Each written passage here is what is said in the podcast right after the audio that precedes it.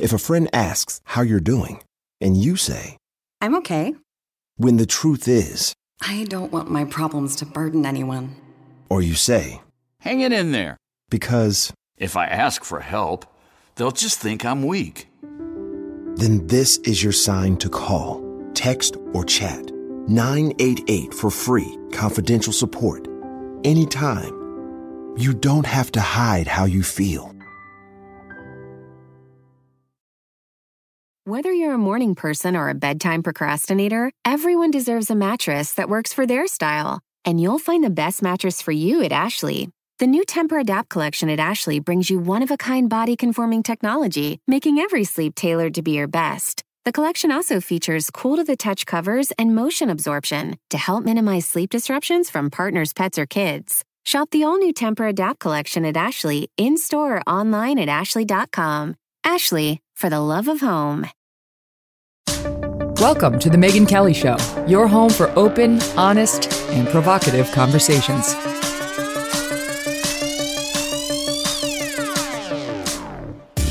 Hey everyone, I'm Megyn Kelly. Welcome to The Megyn Kelly Show. We are beginning at this hour to learn a bit more about the awful attack last night on people attending a Christmas parade in Waukesha, Wisconsin.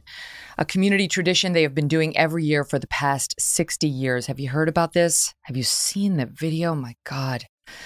As of right now, we know that five people were killed, more than forty injured after a driver plowed into a crowd. And if you see the video, you see this red truck going so fast. I mean, the, the folks did not stand a chance.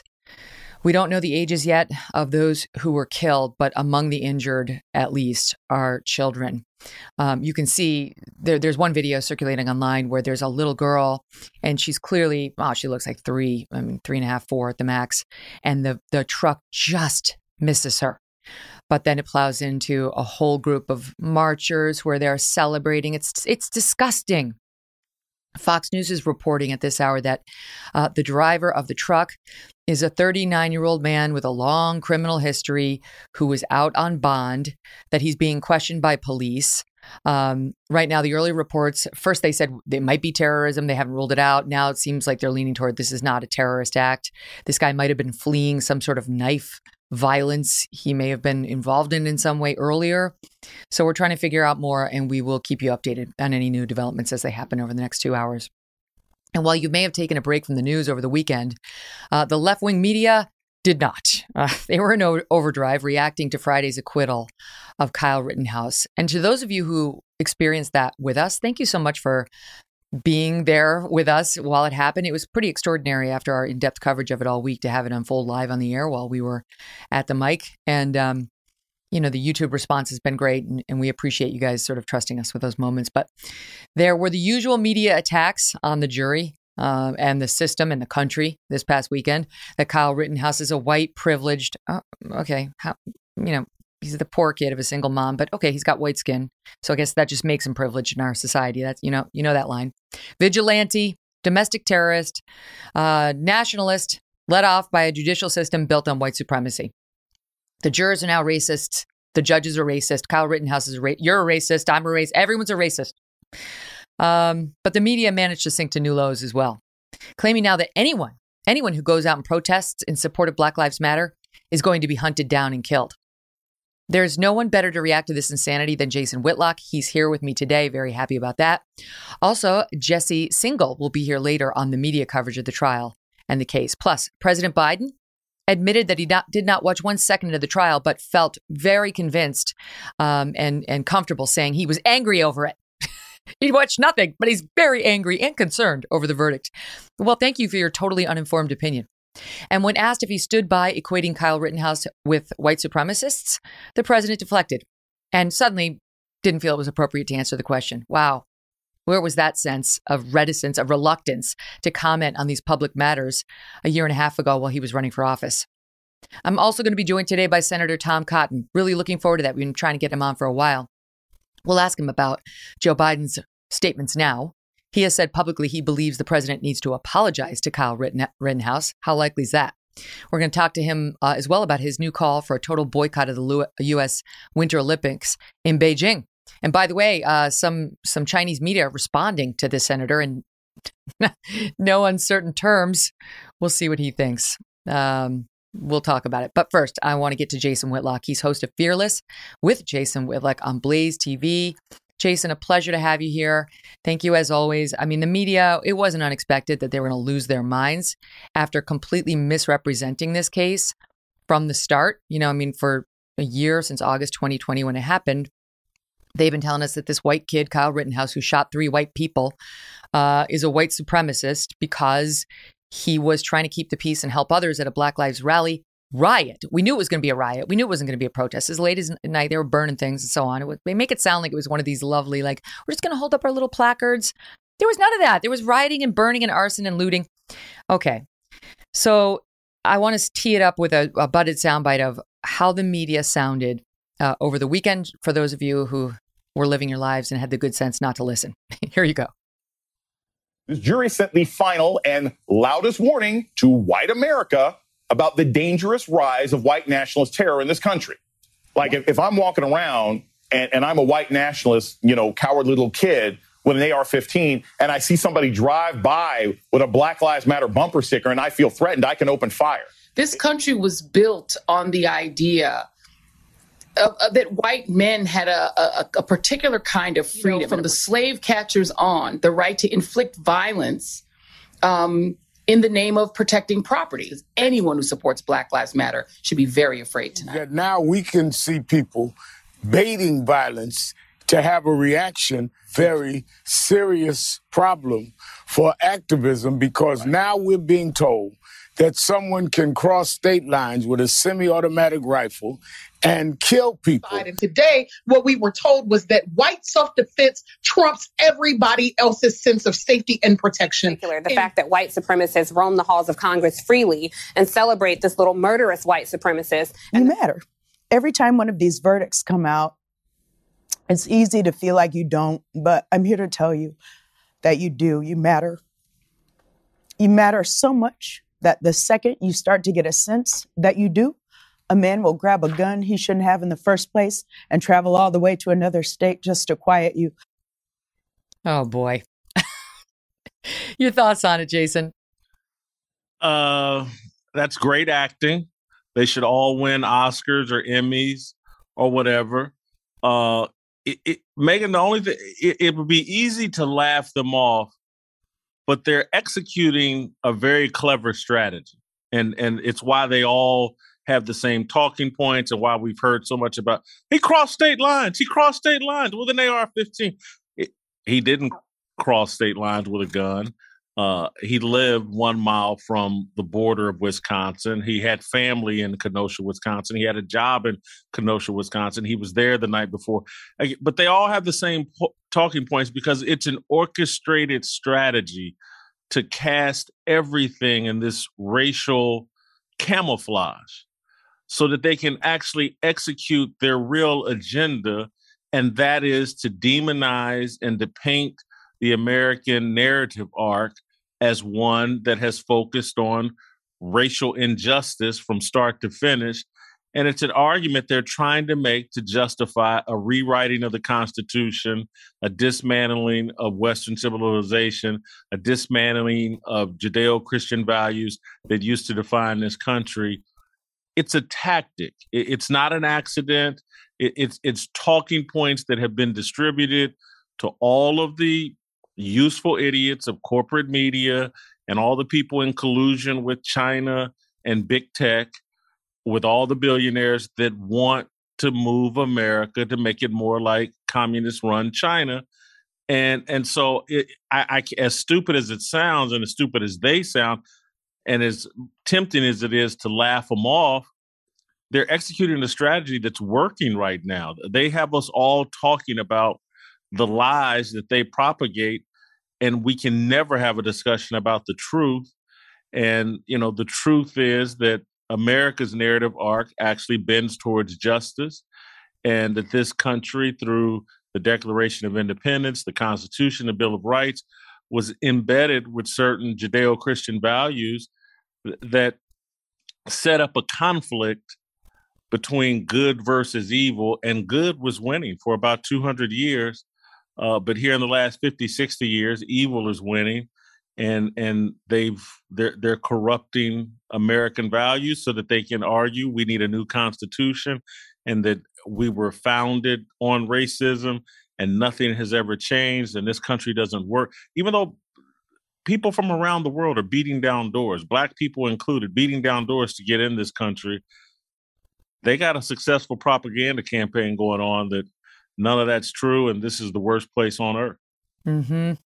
It's so crazy when you hear the the misinformation, and also this this type of talk. Um, M S N B C's Jason Johnson uh, was the one who kicked off that butted soundbite saying, Kyle Rittenhouse was was about to kill those two guys with no consequences because they were race traitors, the two white guys who got killed.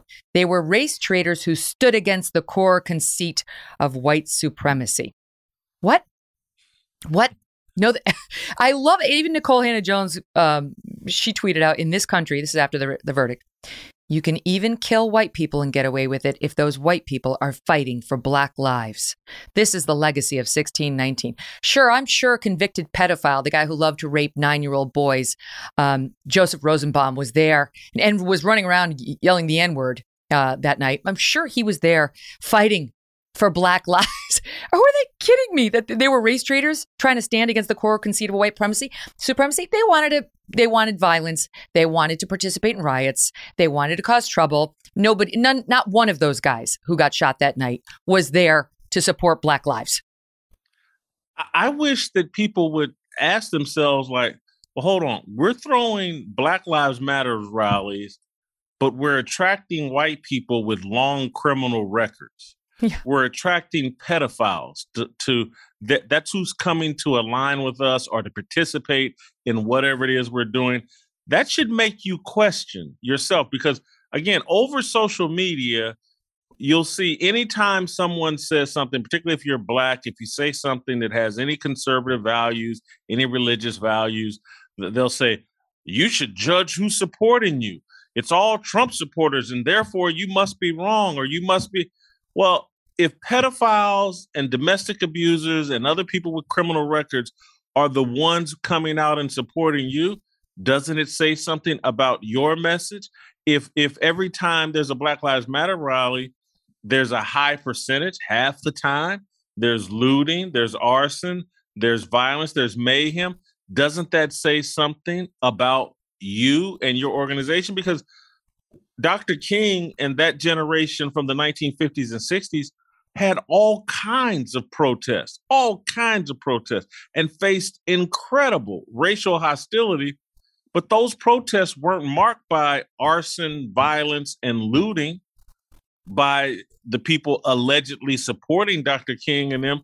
So the Black Lives Matter crowd should be asked, what kind of energy are we putting into the air that pedophiles are running to join us, and that every one of our martyrs, or virtually, virtually every one of our martyrs, has a long criminal history? What is it about your organization that attracts that group and and picks those types of martyrs and heroes to rally around? They should be asking some questions of themselves. There was some crazy talk.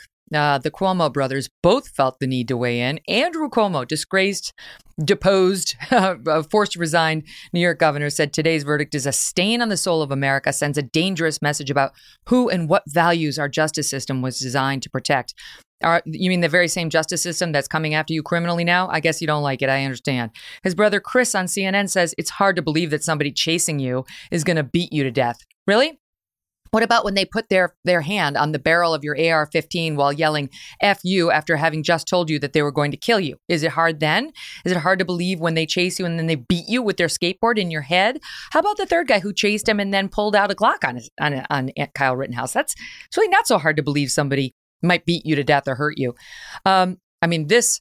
So uh, he tweets out, president of the N double A C P, or said, said actually, I think it was on M S N B C. M S N B C, that this was worse than the Emmett Till trial, that the Kyle Rittenhouse trial was worse than the Emmett Till trial, the trial of white men in Mississippi who who tortured poor fourteen-year-old Emmett Till for daring to speak to a white uh, store owner, and then was killed and put in the river. And is the, he's the young man whose mom insisted on having an open casket funeral so America could see what had happened to her son. This was worse than that. They will say anything in pursuit of political power. And that's all this is. It's a tool. It's a strategy to gain political traction and to seize political power. There's nothing Derrick Johnson isn't willing to say in pursuit of political power. Uh, to analogize Kyle Rittenhouse and this verdict that involved Four white men, four white men got into a conflict. Kyle Rittenhouse was white. The three men he shot were white. This really doesn't have anything to do with Black people. I know it was an alleged protest around Black Lives Matter. This was four white people in conflict. And, and for people to suggest that there was no threat here, there's a will for ignorance and then there's just ignorance. And I don't know which one this is, but there are videos of people getting brutally beaten in Kenosha, Wisconsin, during those that week of rioting and violence that we saw there. Citizens that try to protect their property, their business, try to protect themselves, surrounded by swarms and gangs. And if Kyle Rittenhouse didn't have a gun and wasn't willing to use it, if they had knocked him to the ground and he was unable to defend himself, there was going to be a swarm of people beating and brutalizing him, because that's what we saw happening in Kenosha during this time. This is a clear case of self-defense. The jury, despite all the pressure from uh, the media and other outside forces, reached the right conclusion. Uh, you have a right to defend yourself in America. Uh, Kyle Rittenhouse, we, we Megan, we spent a lot of time, or the media has spent a lot of time second-guessing Kyle Rittenhouse. And I said this on my show last week, and I stand by it.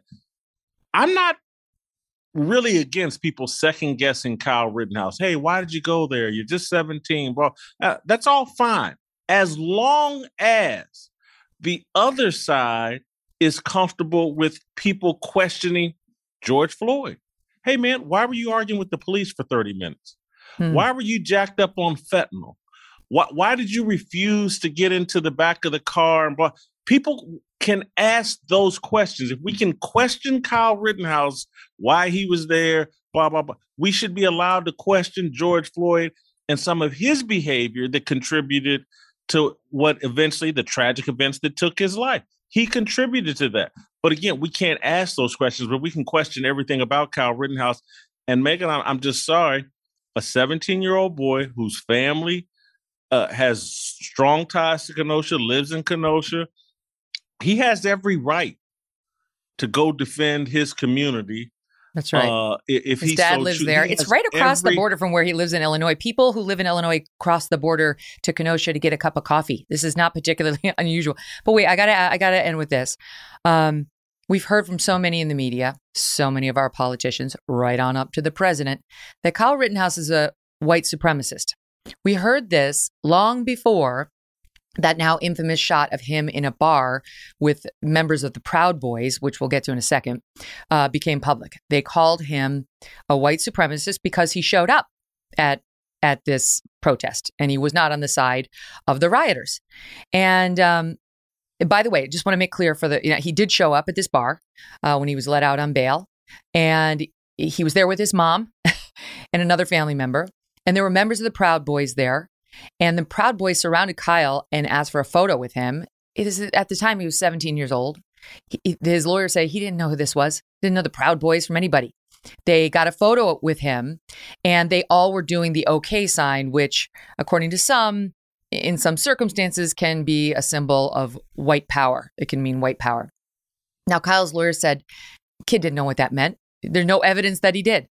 They scoured Kyle Rittenhouse's social media to find any evidence. The prosecution, his lawyers turned over everything, all of his phones, all of his social media. They didn't find one piece of white nationalist propaganda or white supremacist propaganda or following of any accounts that might support or anything about Proud Boys. All they have on him is he showed up that night and he wasn't on the B L M side. He was trying to keep the peace. And secondly, he walked into that bar, got surrounded by a bunch of guys who made the hand symbol, and then he did it too, which for all of human history has been known as the OK sign, but now has been co-opted by some. That's it. All right. So finally, he has the chance to speak, and uh, Tucker's going to have him on tonight for his first interview at eight p.m. on Fox. And here's a promotional clip in which not only does the alleged white supremacist n- not sound like a white supremacist, he says he's a B L M supporter. Listen. I tell everybody there what happened. I said I had to do it. I just, I was just attacked.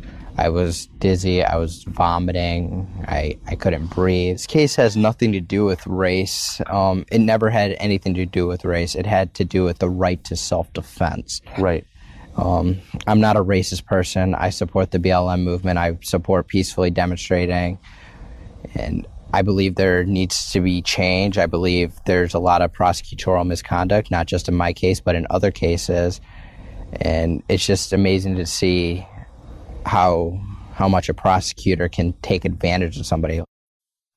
How do you like that, Jason? Uh, I will say he and his handlers are clever. I, I'm not sure if he authentically supports the B L M movement, but I think it's a very smart thing to say. I think the kid wants his life back, and he has given and sacrificed enough. Uh, and so he's saying all the right things to hopefully get his life back and be able to move on with the rest of his life. Hats off to him. Yeah.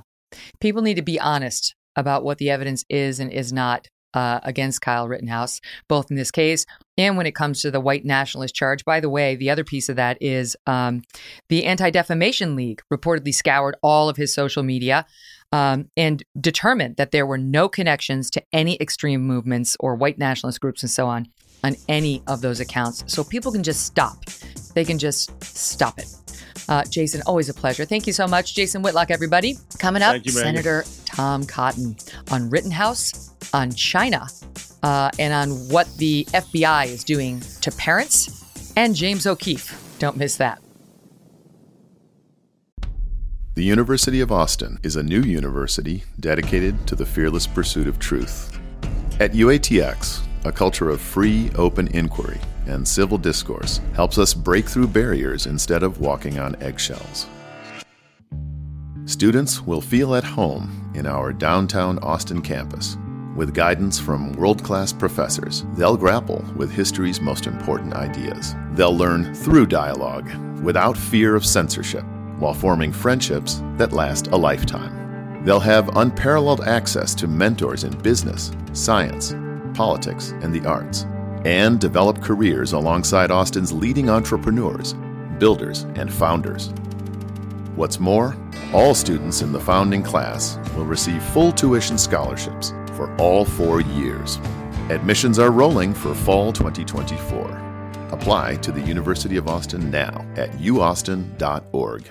Hollywood is under siege, covertly compromised by a global adversary. The same Hollywood that sold the American dream to the world is now making nightmares a reality. The American way of life is being censored by the Chinese Communist Party. Some films have scenes completely altered. Other films have lost their funding or been canceled altogether. Some actors have been banned from China for supporting human rights. Hollywood Takeover is a documentary brought to you by the Epoch Times, revealing how the C C P has infiltrated major movie studios. Join Chris Fenton, a former Hollywood executive, and Tiffany Meyer, an investigative news reporter, through their journey in exposing how the film industry gradually lost its integrity on its path to profits. Don't miss the most important documentary ever made about Hollywood. For a limited time, watch the first ten minutes for free on hollywood takeover dot com slash m k. That's hollywood takeover dot com slash m k.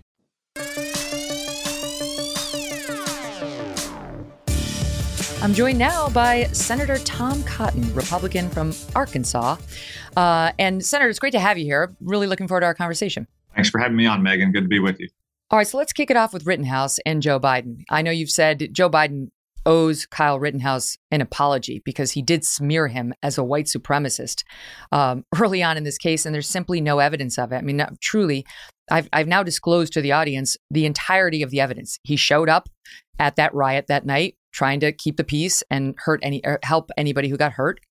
Um, and then when he was out on bail, he went to a bar with his mom, which you're allowed to do in Wisconsin, even if you're eighteen. And he got surrounded by a bunch of guys from the Proud Boys who wanted a picture with him. And then they all made the OK symbol. That is literally it. There was absolutely no evidence Kyle knew who those guys were, what the Proud Boys are, what that OK symbol has come to mean in some circles. But for the rest of America, it still means OK. um, that's it. OK, so based on that, he gets called a white supremacist. I mean, over and over. If you're on the left, you've probably called him that.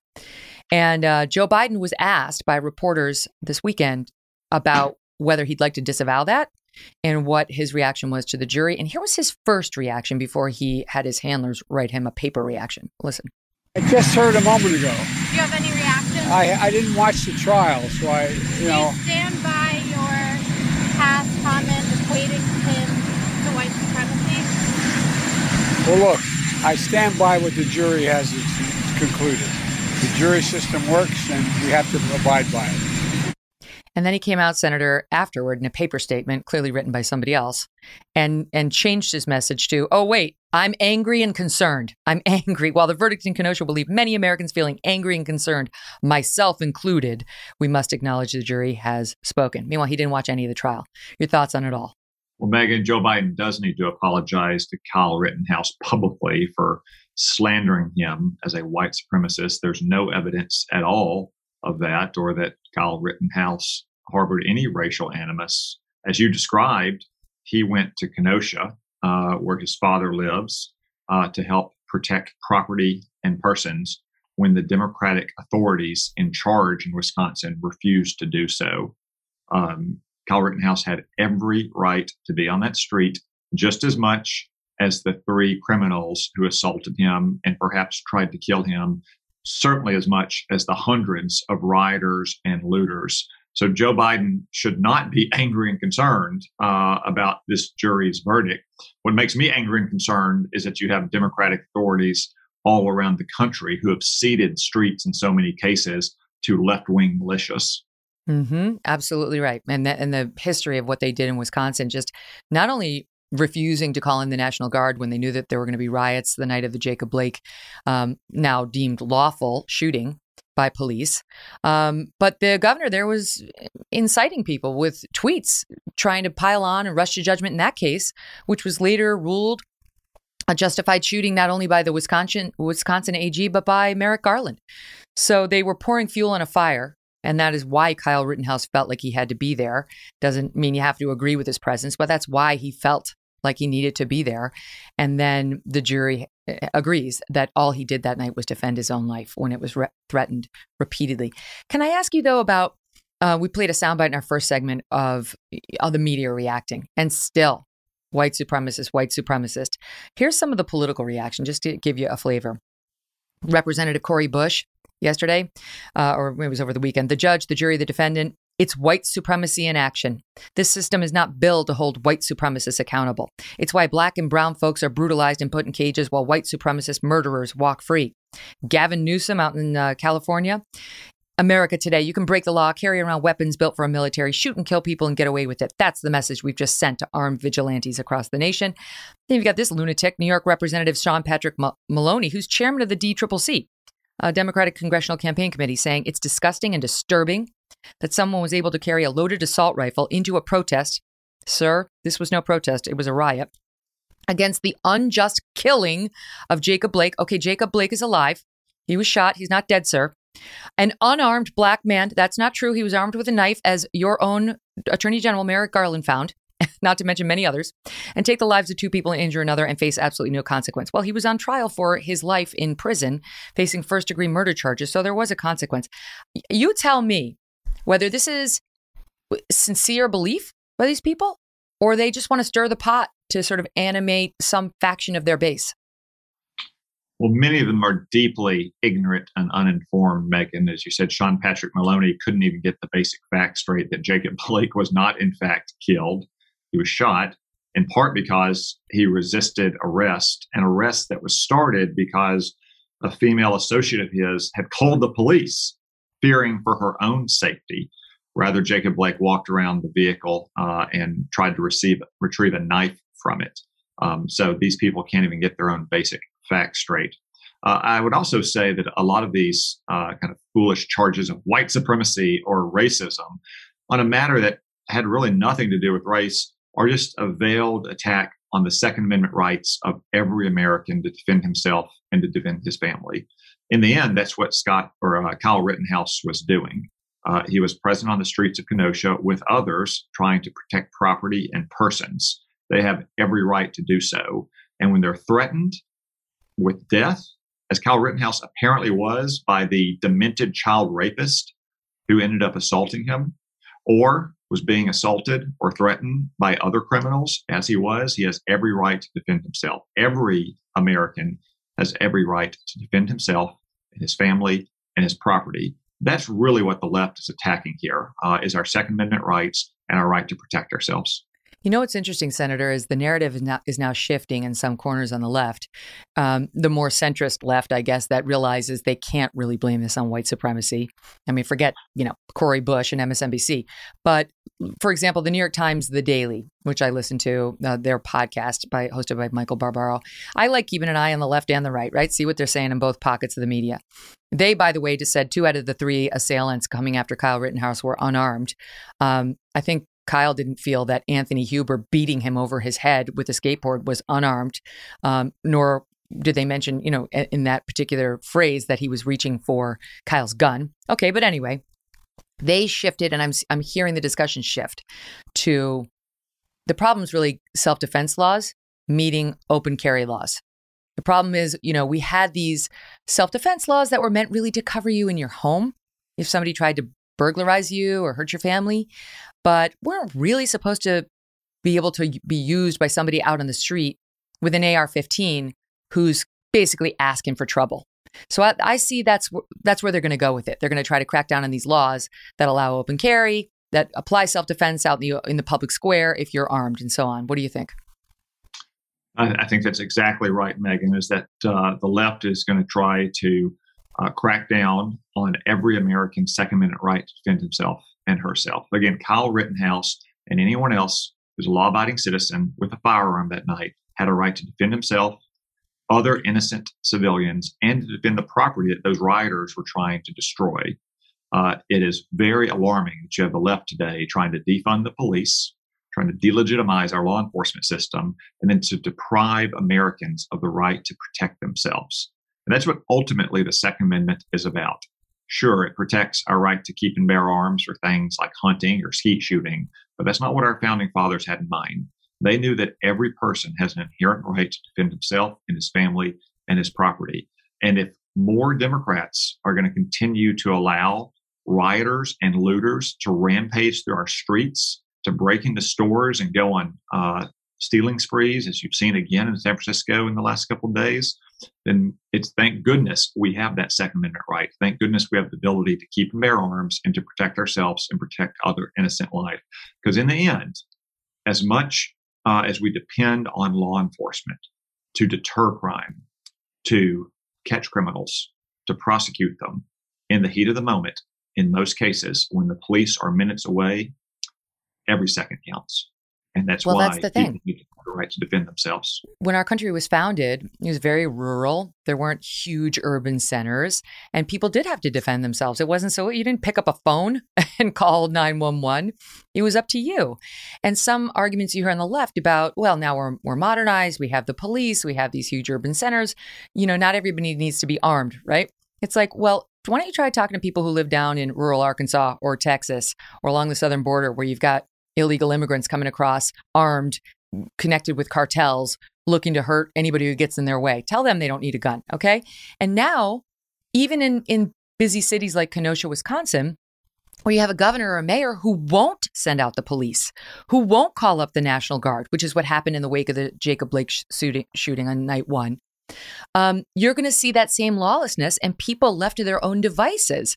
Like you raise a very good point. Unless the Dems enforce the law, including against rioters and looters, people are going to be left with no choice.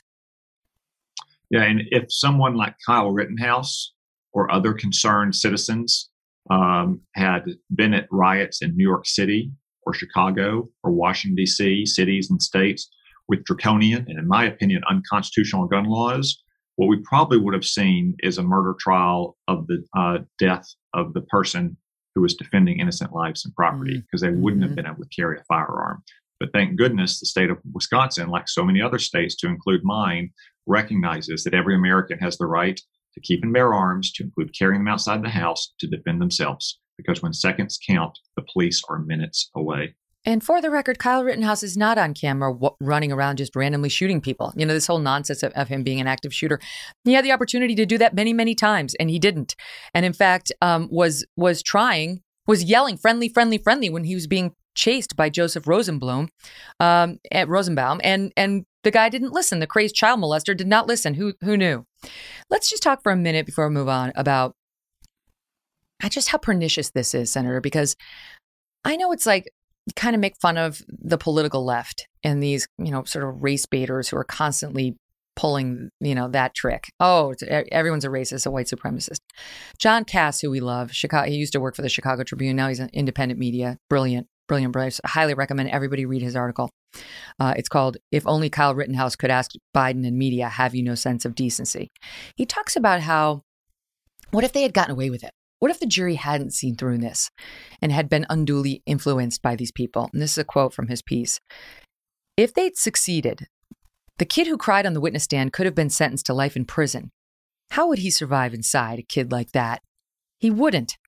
A kid like that wouldn't survive five minutes. The media that twisted and shaped the facts to suit a political narrative, and politicians who benefited from narrative support, would have moved on with their lives. And as they heaped glory on themselves, Rittenhouse, if put in a state prison, would be dead or wish he were dead every minute of his life. He says, don't forget what these politicians, prosecutors, and media have done, because if you do, you're inviting the next mob to grab Lady Justice and bend her to their political will.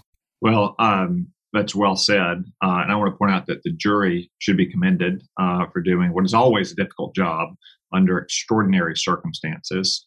Um, you know, the jury is often, the jury as an institution in our society is often portrayed as a check and a balance on the executive branch, on prosecutors in particular. And it is that. As we saw in this case, you had what I think borders on prosecutorial misconduct, to include prosecutorial incompetence, if you remember when the prosecutor held the rifle up and had his finger on the trigger, one of the most basic violations of gun safety practices. But the jury is not just uh, a bulwark against an overreaching executive and prosecutor. It's also a bulwark against the mob. The jury stands between the accused in our society and the mob. And in too many places and too many times across human history, that is not the case. And mob justice prevails. But thank goodness we live in a country in which each of us, is, if accused of a crime, can be judged by a jury of our peers, not by the mob. That's right. Social justice, mob justice does not reign inside a courtroom. The laws govern, and actual justice uh, reigns inside our legal courts. And it drives the media and the political left crazy, but it's the way it ought to be. Um, I'm going to ask Tom Cotton right after this break about a push now, including from uh, Democrat Jerry Nadler, to have Kyle Rittenhouse prosecuted at the federal level by Merrick Garland's D O J. And there's plenty more to talk to Tom Cotton about. Um, lots going on with, speaking of Merrick Garland, uh, the F B I now doing something with respect to parents, tagging them um, for potential, you know, threats against school board members. They haven't dropped that. And Senator Cotton's been making a lot of it. We'll we'll ask him about his letter um, to Merrick Garland. And remember, everyone, you can catch The Megyn Kelly Show live on SiriusXM Triumph Channel one eleven every weekday at noon East, and the full video show and clips when you subscribe to my YouTube channel, youtube.com slash Megyn Kelly. If you prefer an audio podcast, sometimes that's easy. You can walk around, get your errands done while listening. You can just subscribe and download on Apple, Spotify, Pandora, Stitcher, or wherever you get your podcasts for free. There you'll find our full archives with more than two hundred shows, including our show from Friday when we were live on the air as the Rittenhouse verdict came in. Hollywood is under siege, covertly compromised by a global adversary. The same Hollywood that sold the American dream to the world is now making nightmares a reality. The American way of life is being censored by the Chinese Communist Party. Some films have scenes completely altered. Other films have lost their funding or been canceled altogether. Some actors have been banned from China for supporting human rights. Hollywood Takeover is a documentary brought to you by the Epoch Times, revealing how the C C P has infiltrated major movie studios. Join Chris Fenton, a former Hollywood executive, and Tiffany Meyer, an investigative news reporter, through their journey in exposing how the film industry gradually lost its integrity on its path to profits. Don't miss the most important documentary ever made about Hollywood. For a limited time, watch the first ten minutes for free on hollywood takeover dot com slash m k. That's hollywood takeover dot com slash m k. Senator Jerry Nadler, who is the head of um, the Judiciary Committee over in the House, is saying we need a Department of Justice review of this case and this verdict, suggesting possible civil rights um have been violated, that we possible hate crimes could be charged, um, and that now Merrick Garland needs to take the reins here because Kyle Rittenhouse cannot be left alone. Your thoughts? Um, well, that's insane. The last thing we need, too, is Merrick Garland and Joe Biden's Department of Justice to take charge of this, given how politicized and competent they've proven in so many other cases, whether it's cracking down on parents who go to school board meetings or raiding uh, James O'Keefe and Project Veritas's offices and homes. Uh, we don't need them second-guessing what a jury of normal Americans decided about Kyle Rittenhouse. As to the specific charges themselves, Megan, as you pointed out earlier, um, all three of the persons who were assaulting Kyle Rittenhouse and whom he shot are white. Um, so it's not clear to me what a white shooter uh, and three white people who were assaulting him could possibly provide the grounds for a federal civil rights charge. If anyone is going to be engaged in further legal action here, I, I would think it would be Kyle Rittenhouse mm-hmm. uh, against all of the media companies that slandered him. And for that matter, Joe Biden, who was a private citizen last year when he used his megaphone to accuse Kyle Rittenhouse falsely and without evidence of being a white supremacist. That'd be more likely the, uh, to be the legal action you see, not some uh, specious lawsuit from Merrick Garland. Mm, that's a very good point. Uh, and Kyle Rittenhouse may yet do that. Um, it's always tough. I mean, it's been a while since I've looked at it specifically, but you're, if you're a public figure, it's virtually impossible to sue for defamation because you have to prove the other person said this stuff knowing it was untrue and had actual malice in their heart when they offered the untruth. So that's why you never see public figures sue, almost never, for defamation. But you can become a limited public figure. You can, you can become a public figure for sort of limited purposes when you find yourself at the center of a national news story. It's not like Nick Sandman of Covington, where he all he did was stand on court steps and get his picture taken and then got smeared by C N N and others. Kyle found himself on in the in the news for a year because of something, you know, he did. So I don't know. I'm not sure what his chances would be in a courtroom because I think they'd probably find him a limited public figure. Anyway, I'd still like to see him try because he was really wrongly maligned. And as John Cass points out, the stakes are so high. If you just give them a pass, they're going to keep doing it. The media and the politicians, they have no skin in the game. None. Yeah, that's right. And, you know, you may be right on your legal analysis, Megan. You're certainly a much smarter lawyer than I ever was. I'm such a good lawyer. I had to quit the law and join the Army. But I'd say this. If I was sitting if I was sitting in uh, Comcast's corporate executive suites, I'm not sure I'd want to try my hand at the jury if Kyle Rittenhouse sues uh, N B C and M S N B C for the way they've defamed him for the last year. That's a good point. He's being very kindly modest because um, he went to Harvard Law and I went to Albany Law. No offense to my alma mater, but I'm, Tom Cotton does not have trouble in the in the intellectual uh, department. Okay, let's talk about Merrick Garland for a second, because now there's a report by the Wall Street Journal that they are now issuing what are called threat tags, directed by the head of F B I's criminal division and the head of F B I's counterterrorism division, that they are now flagging all assessments and investigations into potential criminal threats, harassment, and intimidation of educators with a, quote, threat tag. This is, again, back to Merrick Garland's um, enthusiastic embrace of the National School Board's push to treat parents as, you know, criminals, possibly domestic terrorists. And and Garland told the both bodies of, of Congress that he wasn't going to do that, that he was only going to go after violence and threats of violence. Andy McCarthy, who I trust, says the threat tag is basically just an organization system for the F B I to organize parents into, like, you know, okay, Uh, the F B I guy in California doesn't know what is happening with the F B I guy in Virginia. So they all have a massive file if they just tag us all with these threat tags, um, if they're trying to find all the parents who have been bad. So it doesn't make me feel any better. And to me, it's just proof that they are going forward with this. As Merrick Garland said, it is real. It wasn't just an appeasement of the national school boards or of Joe Biden in a momentary lapse. They really want to come after t- parents who get out of line at these school board meetings.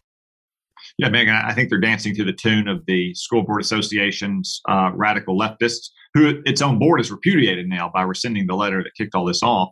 But I also think they were acting in concert with the teachers' unions.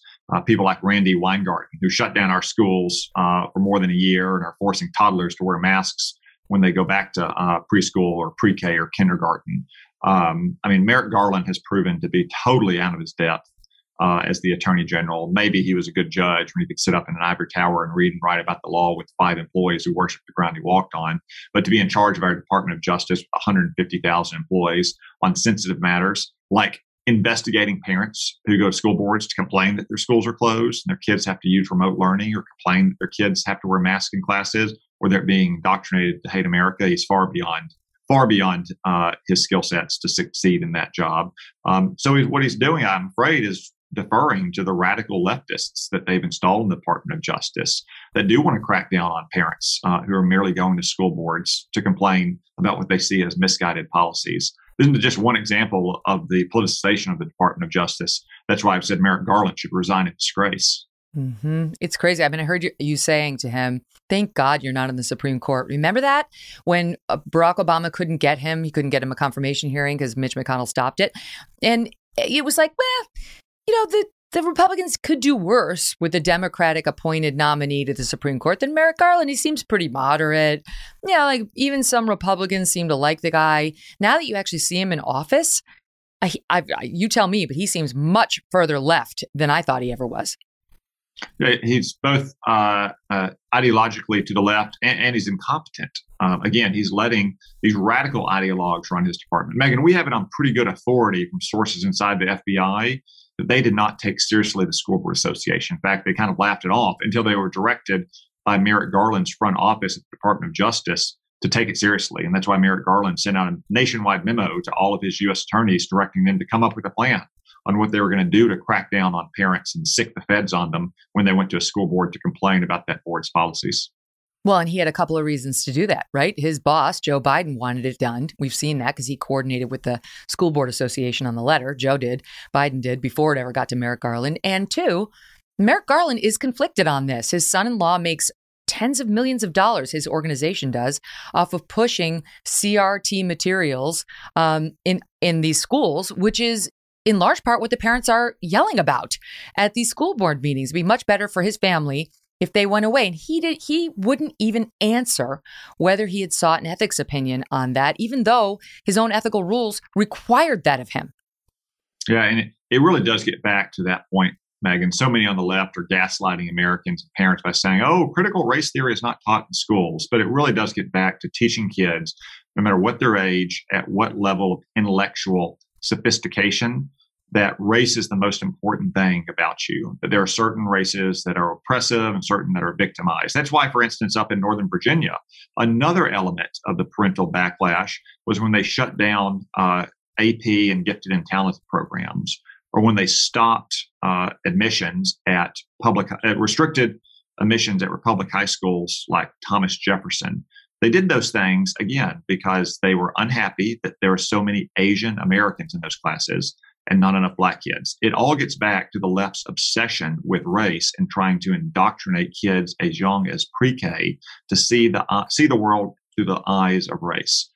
Um, that's why Ibram X. Kendi, one of the charlatans who promotes uh, critical race theory, has a children's book.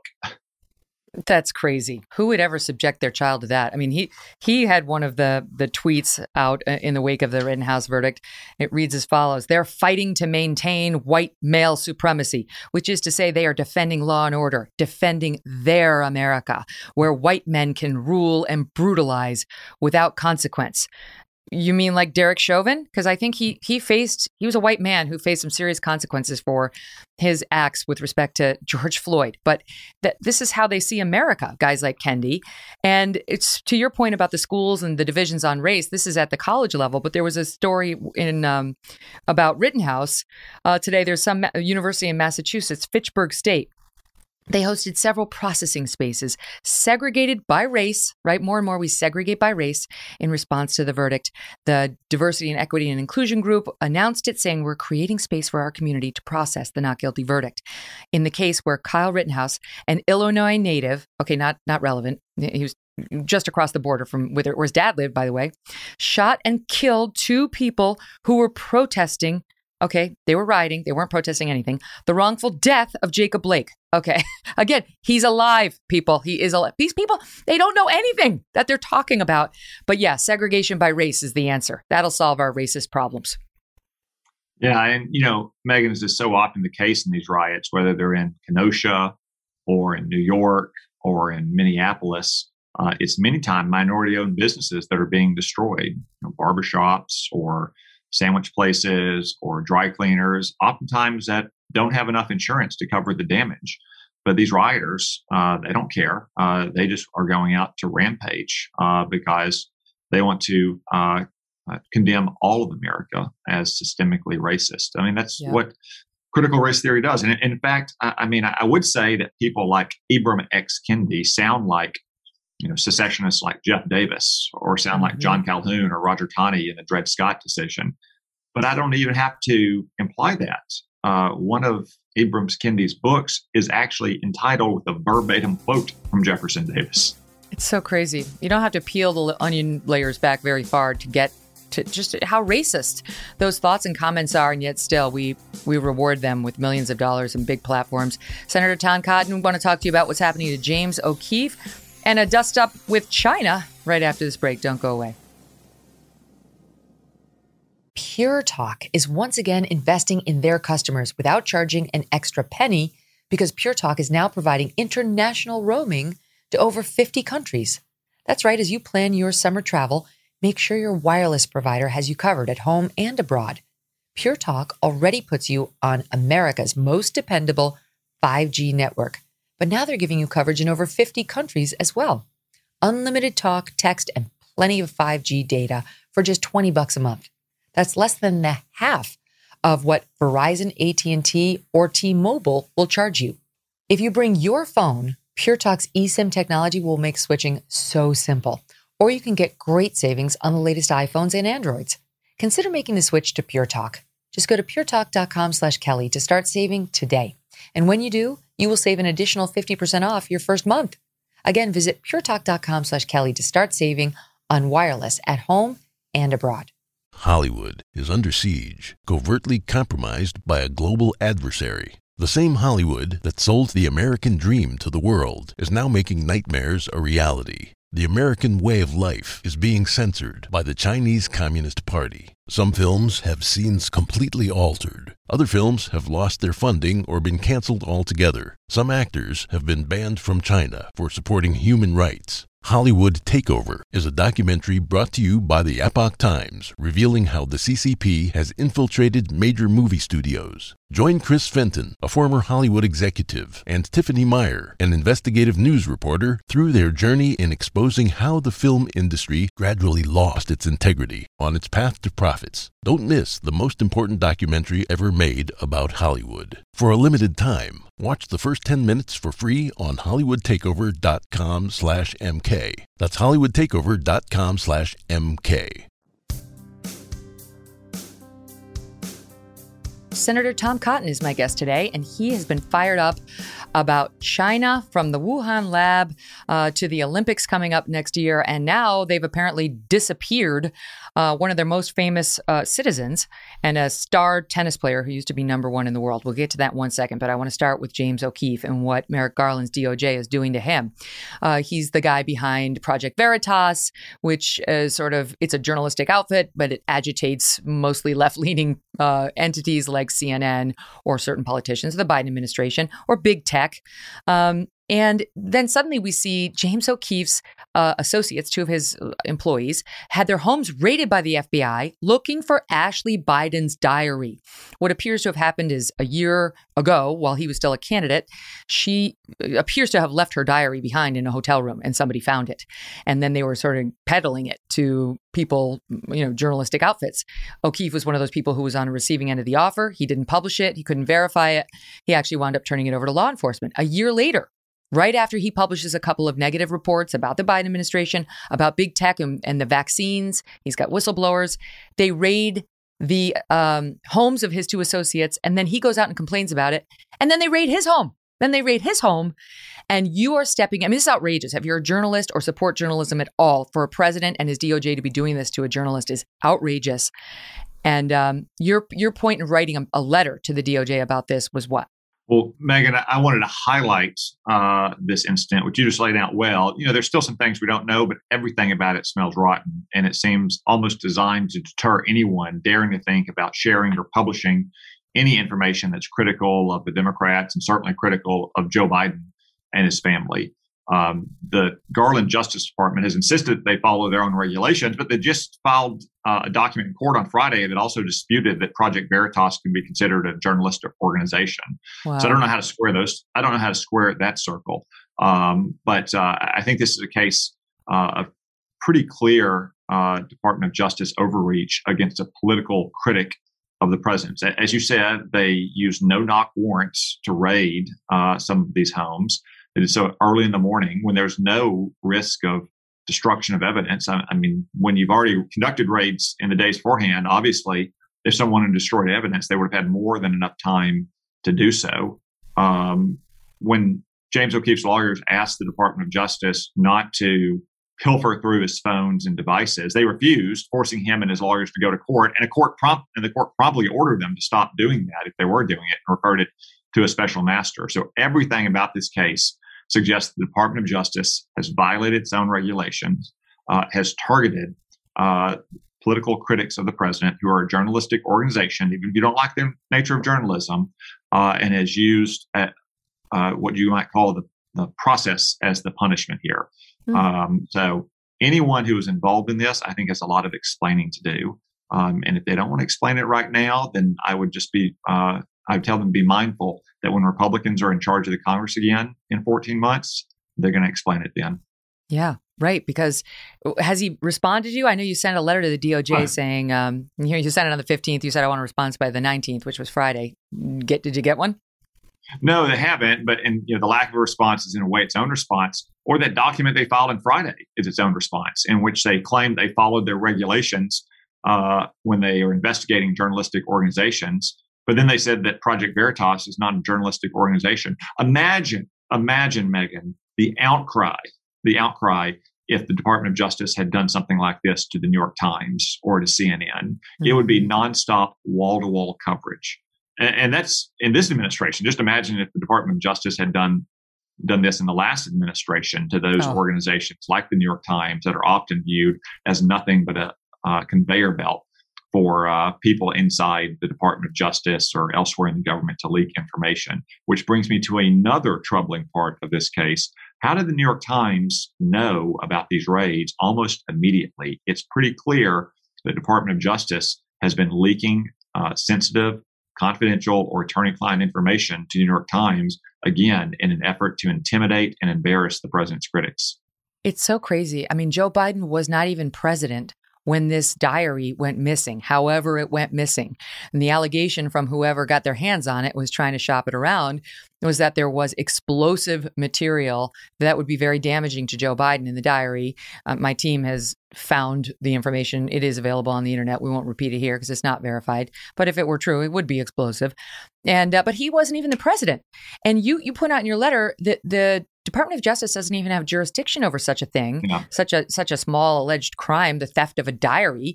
Uh, by the way, the, the journalist is never on the hook unless the journalist does the stealing him or herself. If, you know, we, we publish stuff all the time as journalists that we get from somebody who did the stealing.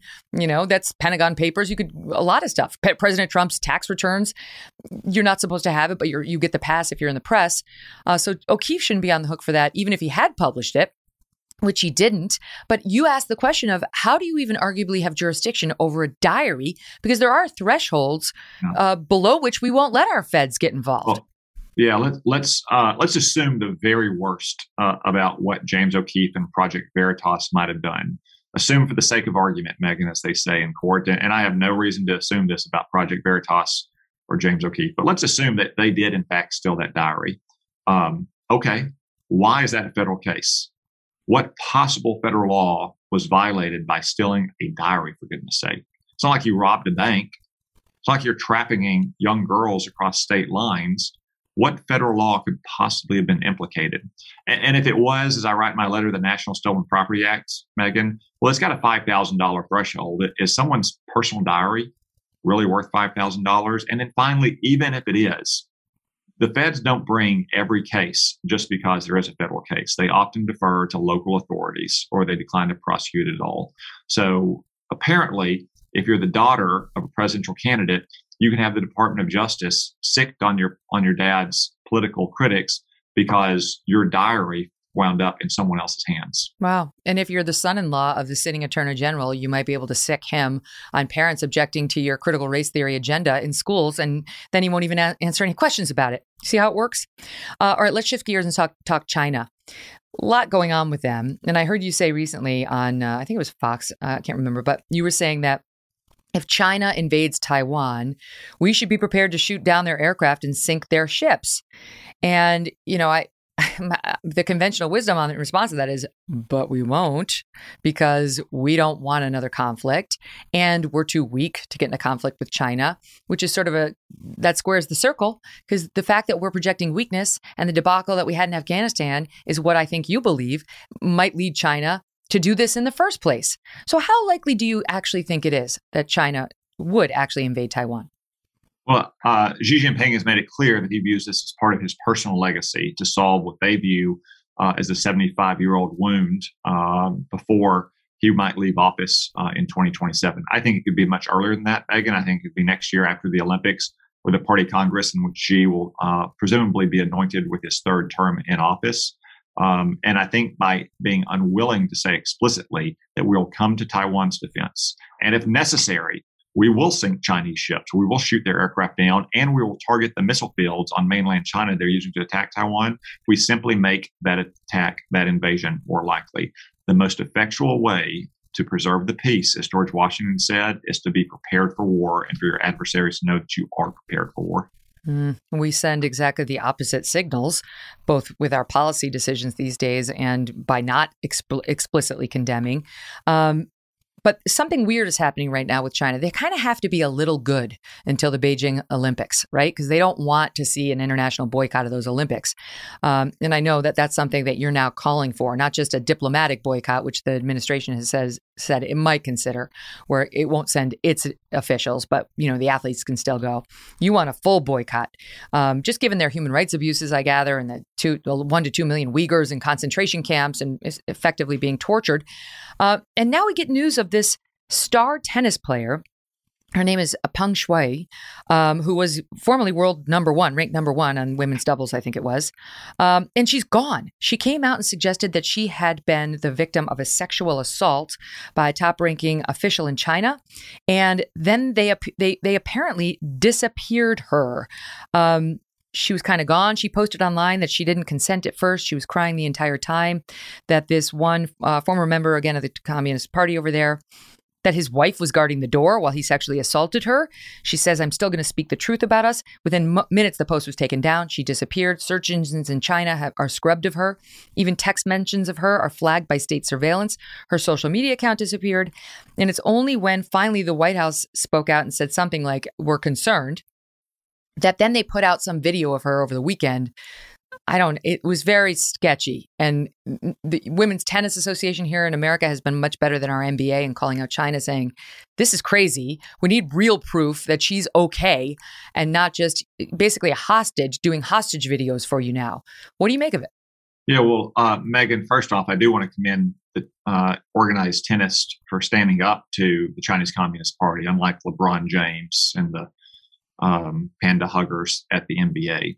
Um, on the broader question of the Olympics boycott, I called last week for a complete and total boycott of the games to include our athletes, their coaches, their staff.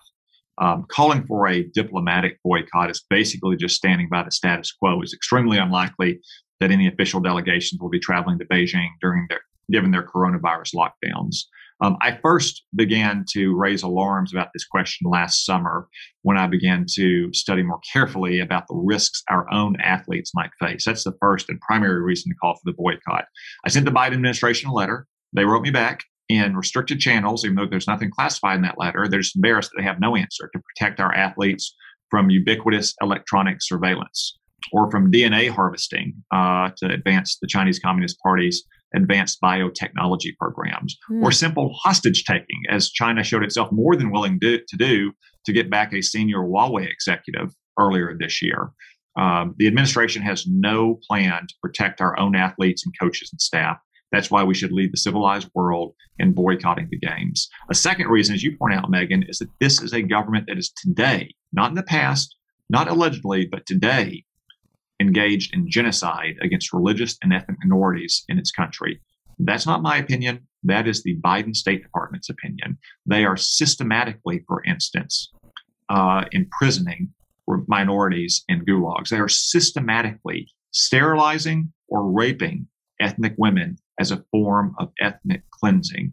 We should not give any legitimacy to the uh, Chinese Communist Party. Uh, this is the Winter Games. It's not the Summer Games. It is more than possible right now to rebid these games to another country. I mean, there's probably half a dozen countries in Europe right now that have the ski slopes and the ice rinks and the other facilities that are needed to conduct these games yes. in a civilized nation. That's right. And uh, meanwhile, you know, we'll see. It doesn't doesn't seem like they're prepared to do that, Joe Biden administration. Um, I want to tell you that the Chinese media has responded to your call for a, a complete boycott. The editor-in-chief of the Global Times, uh, which is the C C P's newspaper, said on Twitter that he called you political rubbish. You are, quote, political rubbish, uh, said attacked you for, quote, lies, and said that you lack the least self-awareness. Would you care to respond? Well, you know, Megan, this is just an ongoing saga from the Chinese Communist Party directing their ire at me. Last year, I was sanctioned for pointing out that uh, the Wuhan coronavirus almost certainly originated in labs in Wuhan that studied the coronavirus. So, you know, my wife and I have not been able to take our second honeymoon to China, and I guess I won't be attending uh, any of these games if the Biden administration doesn't announce a diplomatic boycott either, uh, since the Chinese Communist Party seems to take an inordinate interest Uh, in my criticisms um, of so uh, so here you couldn't get your civilized world. You couldn't get your op-ed published in the New York Times on uh, you know keeping order during the Black Lives riots, uh, Black Lives Matter riots uh, that we saw in the summer twenty twenty. That was the, the reason that that guy, the editor, you know, he got he got um, you know pulled because he he wanted it. He supported your op-ed. I mean, they published it, but then the guy got fired for allowing it. You can't. You're definitely not getting anything published in um, in the Global Times. So, I mean, your options are getting slimmer and slimmer, Senator, by the minute. Well, not surprising, given how much the Global Times and the New York Times have in common. Well said. Oh, wait, can I just ask you real quick, because we, we have another guest coming up, but what is your prediction on B B B? It passes the Senate. Joe Biden says it will pass. And Schumer says it'll pass by Christmas. I certainly hope it doesn't pass by Christmas or Thanksgiving or any other time, because um, it would be terrible for American families at, at a time when folks are paying more uh, for gas than they have in many, many years on the drive to grandma's house, or can't even get the food they need for Thanksgiving or the presents for Christmas. Uh, and if they can, they're paying historic rates for it. The last thing we need is trillions of dollars of more spending from but the what's Democratic your prediction? Party. Some of which is going to you know rich homeowners in places like California and New Jersey, whose taxes oh, yeah. are too high in the first place. Others of which are going to pay for welfare from households that don't even have a breadwinner, much less someone even looking for work. Uh, so this All is right, not what America needs right now. You're not going to give me a prediction whether it passes, whether Manchin and Sinema get on board? Uh, I, I'm hopeful that we can stop this terrible bill in the Senate. That's all I'll say on that, Megan. All right. We'll continue watching it. Such a pleasure. Come back again. There's so much more I want to talk to you about. Great to be on with you. Happy Thanksgiving. Oh, to you too. Thanks, Senator. Coming up, we're going to be joined by Jesse Singel, and we're going to dig into Jesse's coverage of Kyle Rittenhouse for more than a year and how the media is botching the story still.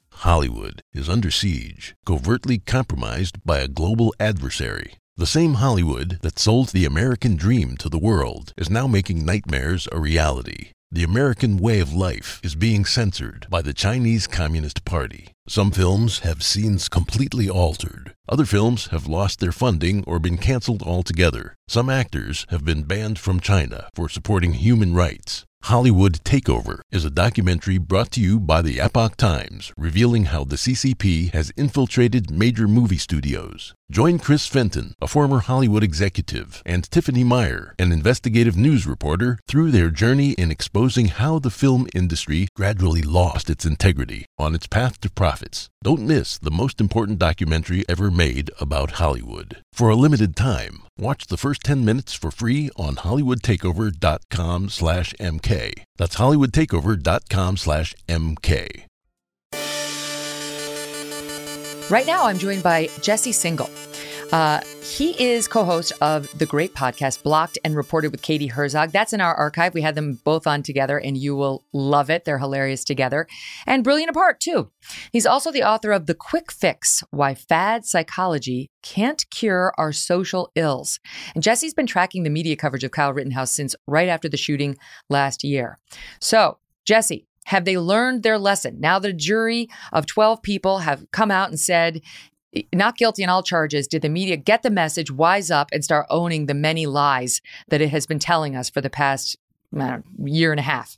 Uh, unfortunately, I've seen a lot of doubling down so far. And, you know, I don't want to overstate this because I do think along the way there was some good journalism, uh, you know, by outlets like The Times and The Washington Post and The New Yorker. But especially when it comes to more opinion-oriented pundits, it, it really does seem like they're doubling and tripling down on the idea that Kyle Rittenhouse was a dangerous white supremacist vigilante who was just seeking to cause trouble. And there's just very little evidence to support that account.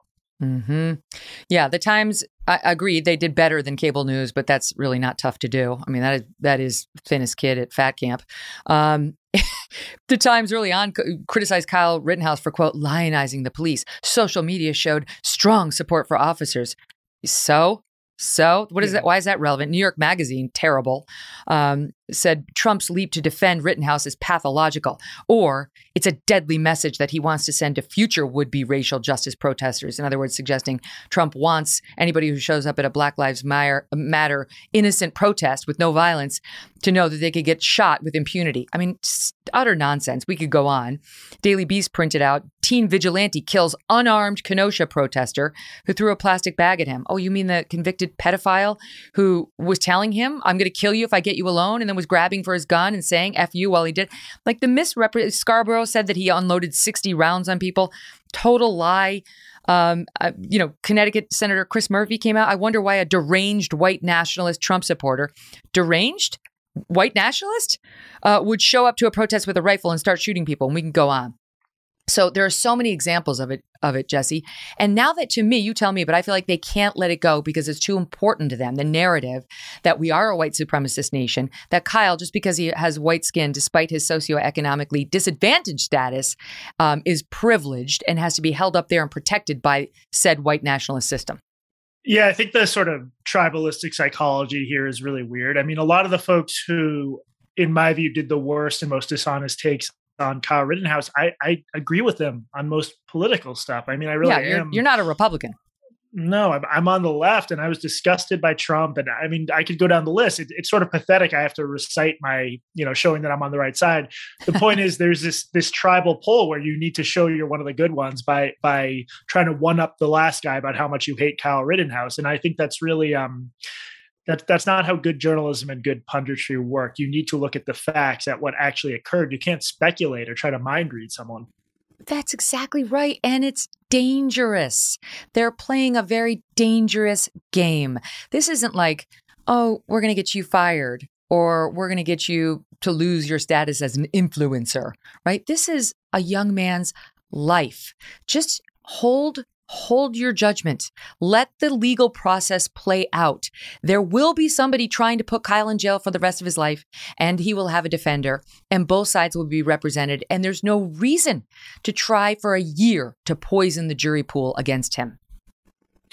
Well, I mean, the reason is you get attention and you get retweets and you get page views for writing inflammatory stuff. And there's a lot less of an appetite for sort of good in-depth journalism. So when I mentioned the Times, there was a New York Times Magazine article that really attempted to carefully explain what happened that light, night. And, you know, I, I was a staffer at New York Magazine. I had access to the page view data.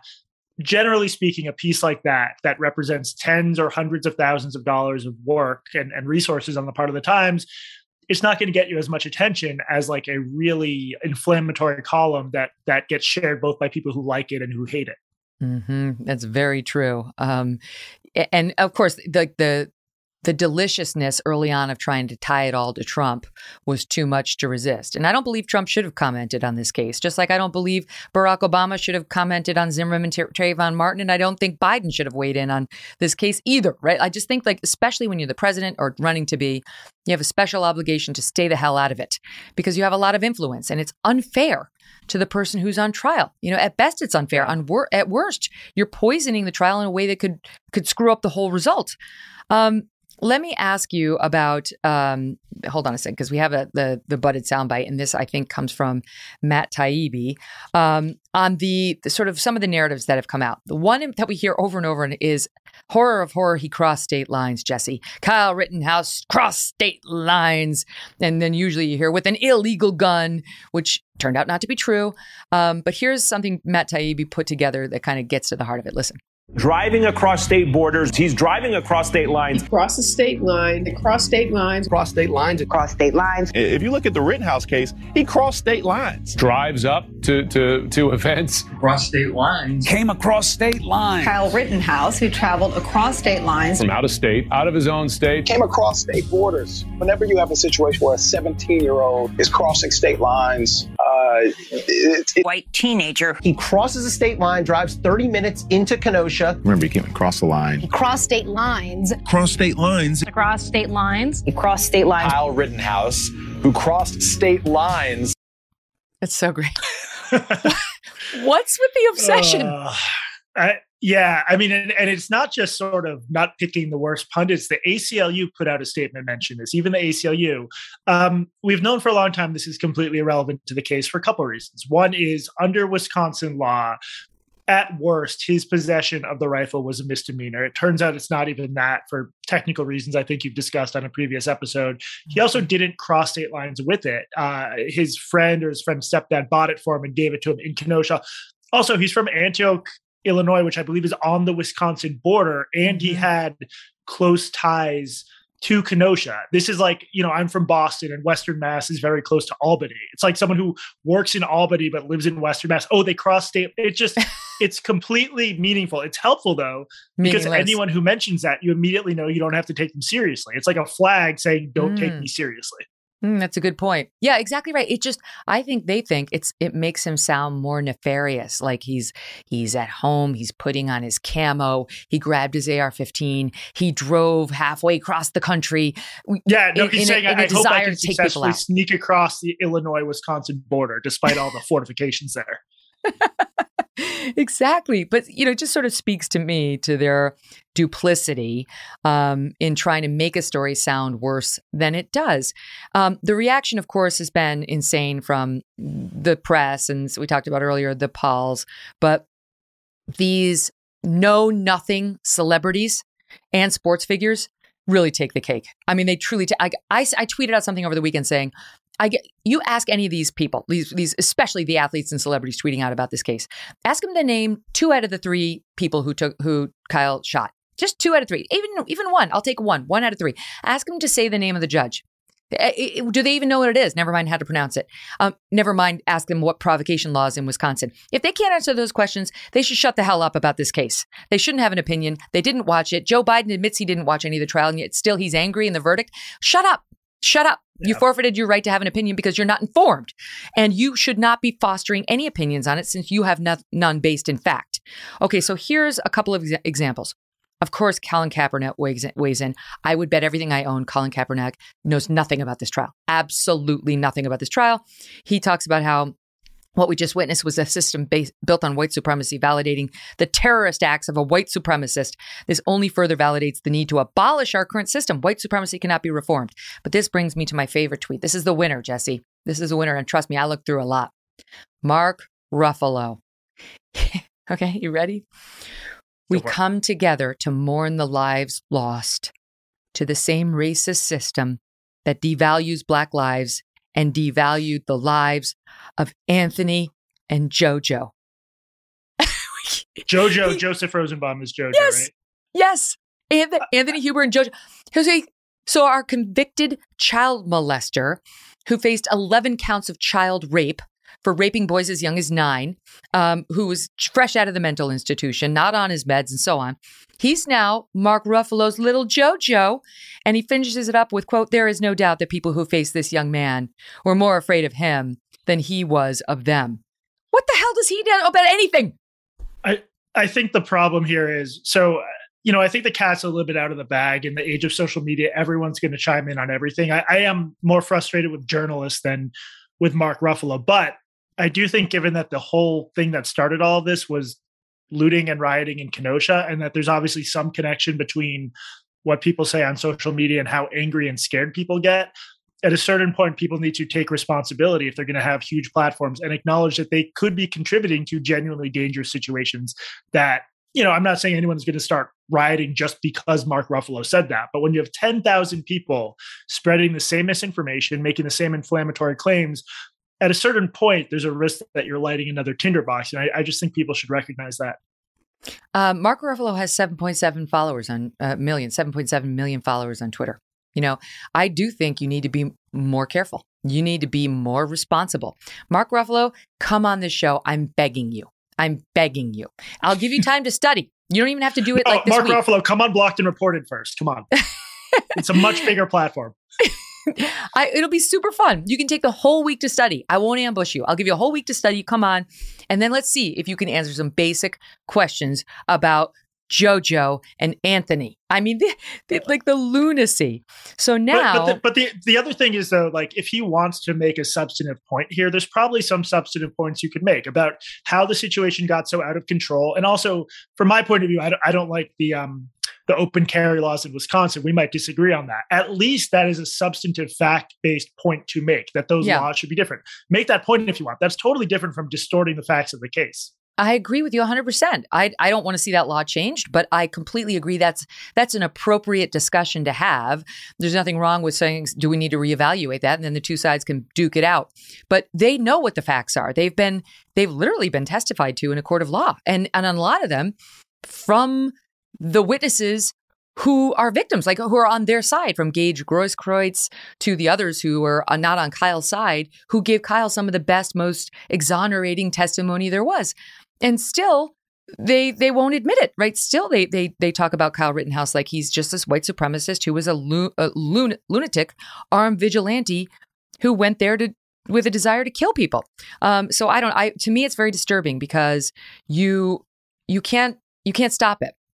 And there's no willingness to sort of be honest about what you got wrong and go back and correct it. And then we're seeing similar things when it comes to, you know, the fake narratives about the Steele dossier and Russiagate, uh, even, you know, the kid Nick Salmon in Covington. You know, like, I don't remember big, long, you know, we're really deeply sorry. Like, they don't do that. They just move on and hope they don't get sued. And in that case, they did. All right, let's talk about Kyle Rittenhouse talking to Tucker. He apparently has been shooting a documentary with Tucker Carlson's team throughout the trial. Some people are horrified by this. I'm like, what? Why? I, like, most journalists would have loved that op- opportunity on the left and right. It was going to come out differently, depending on who you choose. Um, but I saw people sort of horrified that he was doing this. Um, and here, for what it's worth, is part of the trailer for uh, Tucker's longer piece. The interview of Kyle is tonight. He's doing a longer piece based on that documentary, I think, in December. So watch. It's the stuff that keeps you up at night. Like, once you finally do get to sleep, your dreams are about what happened, and you're waking up in a in a dark, cold sweat. Yeah. You had dreams about what happened? Every single night. It's, it's quite scary, actually, because the dreams feel so real, and they're not the same at all. They're all different. They're the different scenarios that run through your head during the day, like what could have happened. Like, it, I'm, I'm alive, but what could have happened? Like, what if I wasn't alive, or what if I did let Mister Rosenbaum steal my gun? It's those type of dreams of the outcome of it's bad, but almost every outcome is either me getting seriously injured or hurt or dead. Those are just the dreams I have on a daily basis. Mm. First of all, your thoughts on the documentary and the fact that Kyle is doing a sit down uh, with Tucker tonight. Yeah, I, I've seen very little of it other than the trailer. I mean, I, I guess the uh, Democratic nominee who's now president called him a white supremacist publicly. If after that you're surprised that he seeks out right-wing figures who are supporting him and in some cases holding up him up as a hero, which I absolutely don't think they should, I, I, I just, I'm not going to level judgment against him. I obviously, I'm not a fan of Tucker Carlson. I'm not a fan of certain aspects of the right-wing media ecosystem that are lionizing Kyle Rittenhouse, but it's the most predictable thing in the world. Should should he have sought out to uh, to go on the mainstream outlets where every hour he's being called a white supremacist? That's not really realistic, is it? Exactly right. Who else would he speak to? And Tucker had his back right from the beginning um, because he doesn't see everything through a racial prism. I mean, he doesn't just have a knee jerk like, OK, this has got to be something about our white supremacist nation reaction. And um, I think Kyle's making the right choice because Tucker does have a very important voice, especially on the right half of this country. And that's the half that was willing to give him a, an open mind throughout this past year. I don't think Republicans were defending him in every turn. I didn't see that amongst the entire G O P, like I saw the entire sort of left-wing press piling on. Um, but Tucker was there early. So I think he he's doing the wise thing. And he should have one chance or a few chances to to offer his take, right? It's not like he's celebrating. I don't think he's going to be out there like, yeah, it was great. You talk about how you, you heard his humanity there. He's throwing up. I'm sure this has been a damn nightmare for this kid. You saw it when they read the verdict. Why can't we have some testimonial to the pain that this irresponsible coverage and irresponsible prosecution, in my view, puts one through? Yeah, I, I was actually I was at a bar over the weekend with some folks who disagreed on this and um, folks who I'm otherwise on the same side politically as. And and I think our, our sticking point was they could not believe that he actually came there and saw himself, rightly or wrongly, as sort of a defender of Kenosha or someone who could help maintain order. Uh, they really could not believe that. They they thought that he was only there to cause trouble. And, and to me, that's really what the divide stems from. I don't think it's good. I don't think it should be celebrated. I think it was a disaster that we literally had paramilitaries basically patrolling the streets of American City. But I, I just, I, if there was evidence that he had gone there seeking to antagonize protesters or kill someone, I would I would highlight that. There there is none. And um, I, I just think that's the real divide right now among some on the left, because there's a lot of disagreement on my side about this kid. Well, that's exactly right. But they, it, among all those things, like why he was there, was he there to cause trouble? Was he there to shoot people? Is he a white supremacist? Believe me, the prosecution would have introduced all of that at trial yeah. if they had it. The only only evidence about alleged white supremacy that they tried to introduce that was kept out was that picture of him with the Proud Boys when he got released on bail. And I talked about it earlier in the show.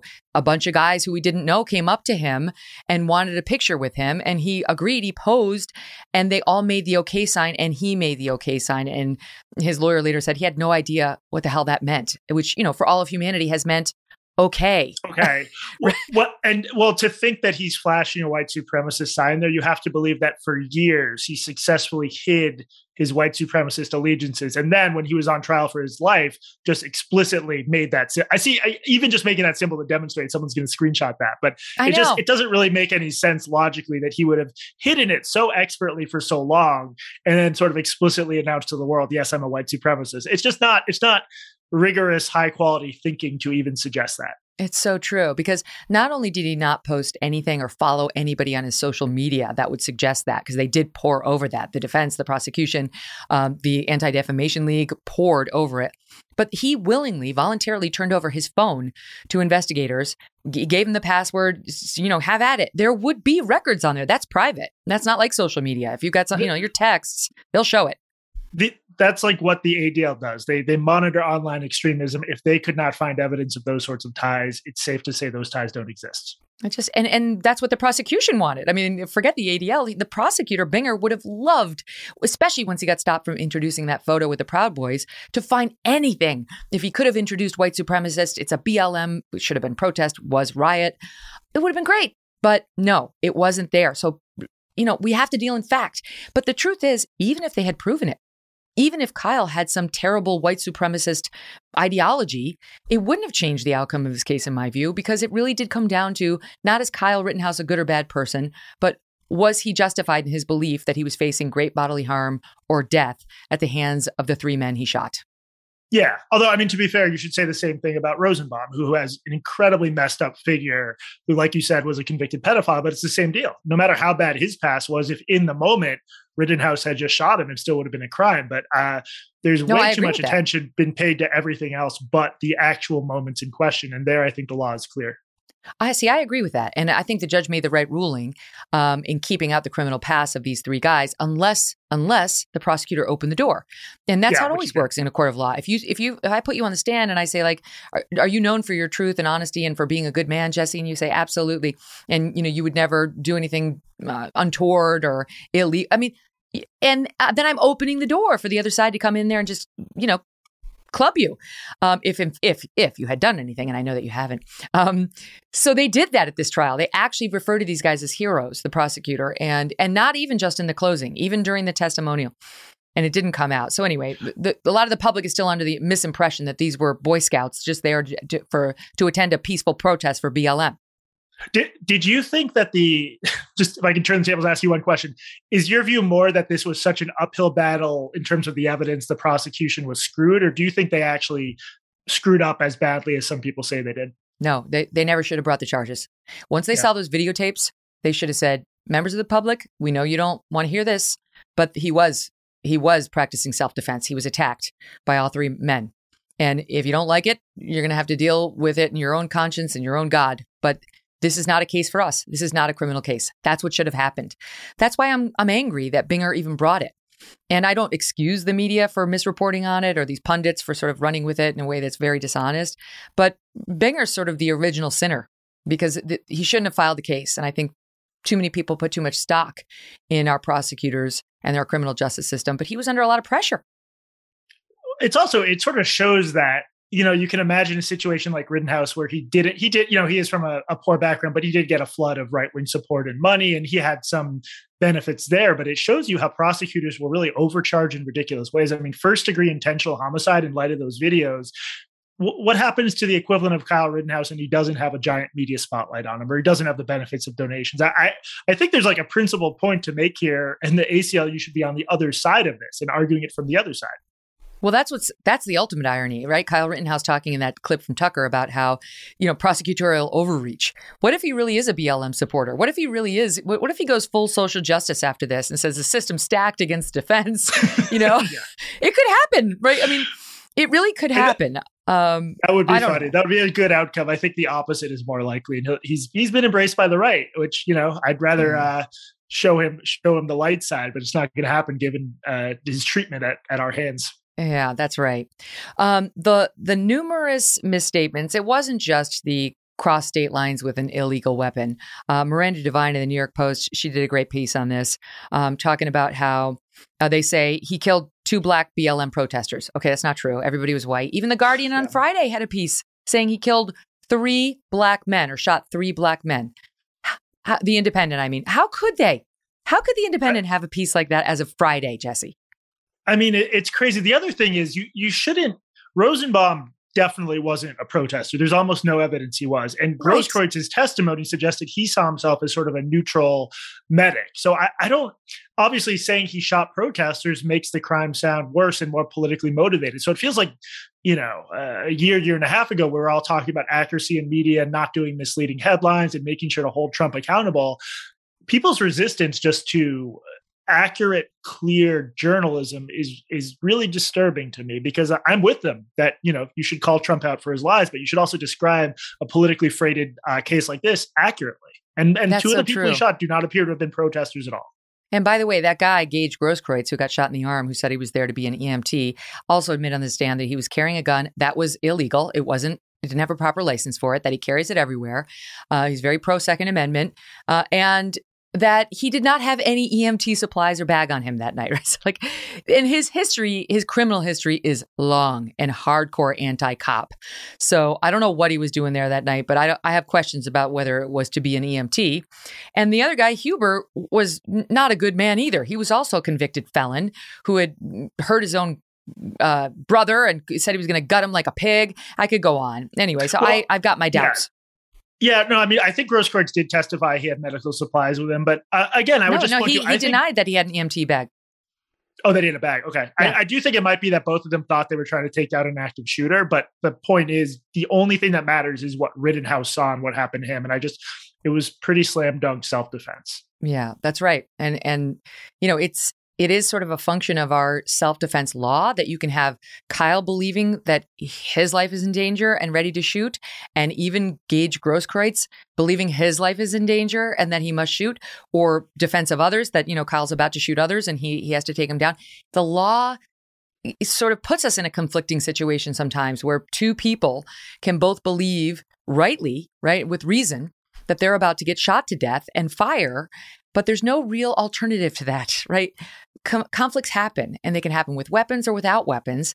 And the, old, the the law rightly makes one thing paramount, and that is the state of mind of the person pulling the trigger. We can't start putting people in jail um, because in good faith, they just made a mistake. That's, that's not who we want spending the rest of their lives in jail. Uh, anyway, okay, Jesse, you've done a great job of speaking truth to power and calling out the left-wing media for its lies, and we, as always, are grateful. Thanks for being here. Thanks for having me, Megan. Listen, thanks everybody for watching. Go to youtube.com slash Megyn Kelly. We'll see you tomorrow. Thanks for listening to The Megyn Kelly Show. No B S, no agenda, and no fear.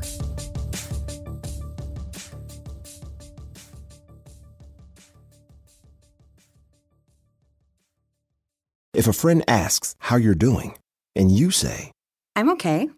When the truth is, I don't want my problems to burden anyone. Or you say, hang it in there. Because, if I ask for help, they'll just think I'm weak. Then this is your sign to call, text, or chat.